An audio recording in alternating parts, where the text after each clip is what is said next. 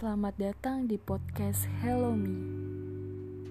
Di sini akan ada banyak cerita yang mungkin atau sedang kamu alami atau rasakan.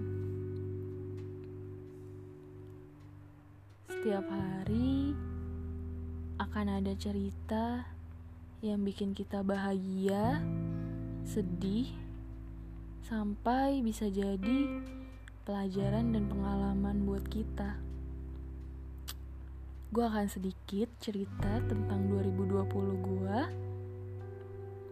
di mana di awal tahun gue mulai diterima kerja, kemudian ada kejadian yang menyedihkan buat kita semua, pandemi yang sampai saat ini masih kita rasakan dan alami. Dan sampai hal konyol lain yang gue lakukan. Semoga kalian gak bosan dengerin podcast ini.